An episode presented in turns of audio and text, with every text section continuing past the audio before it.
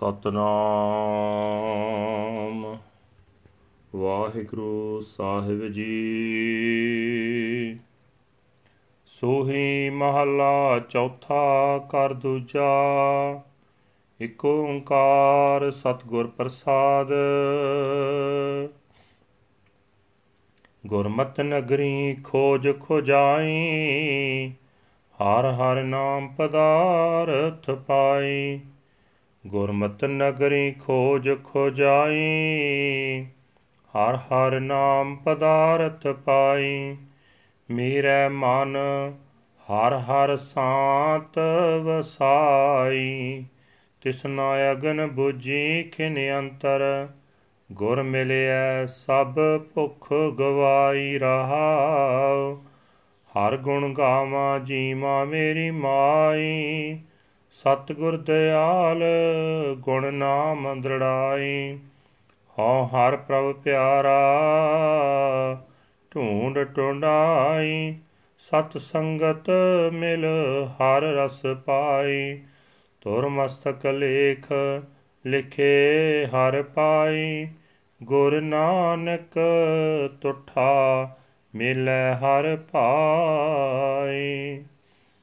ਧੁਰ ਮਸਤਕ ਲੇਖ, ਲਿਖੇ ਹਰ ਪਾਈ।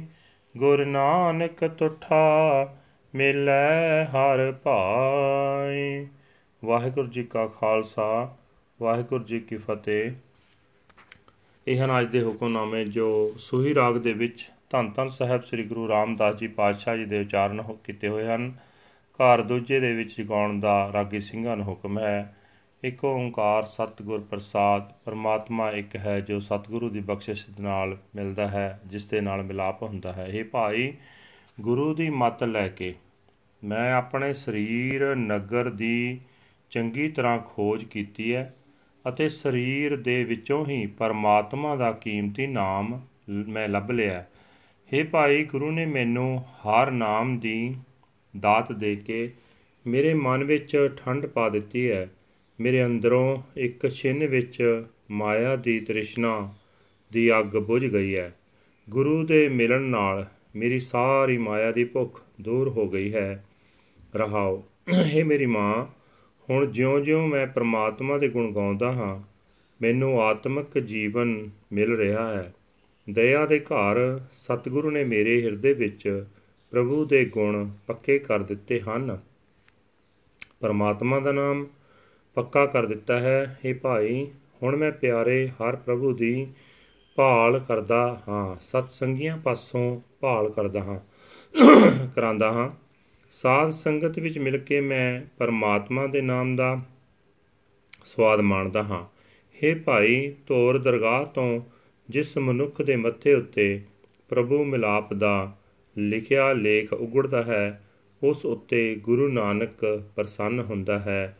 ਅਤੇ ਉਸ ਨੂੰ ਪਰਮਾਤਮਾ ਨਾਲ ਮਿਲਾ ਦਿੰਦਾ ਹੈ ਵਾਹਿਗੁਰੂ ਜੀ ਕਾ ਖਾਲਸਾ ਵਾਹਿਗੁਰੂ ਜੀ ਕੀ ਫਤਿਹ this was the translation of today's hukamnama from Sri Darbar Sahib Amritsar in Punjabi and now we are going to translate into English Rag Suhi fourth Mahal second house one universal creator God by the grace of the true Guru This Hukamnama is uttered by our fourth Guru, Guru Ram Das Ji, under the Suhi Raga, and uh, which uh, second house, which mean the Ragi Singh uh, must have to sing this stanza into second house.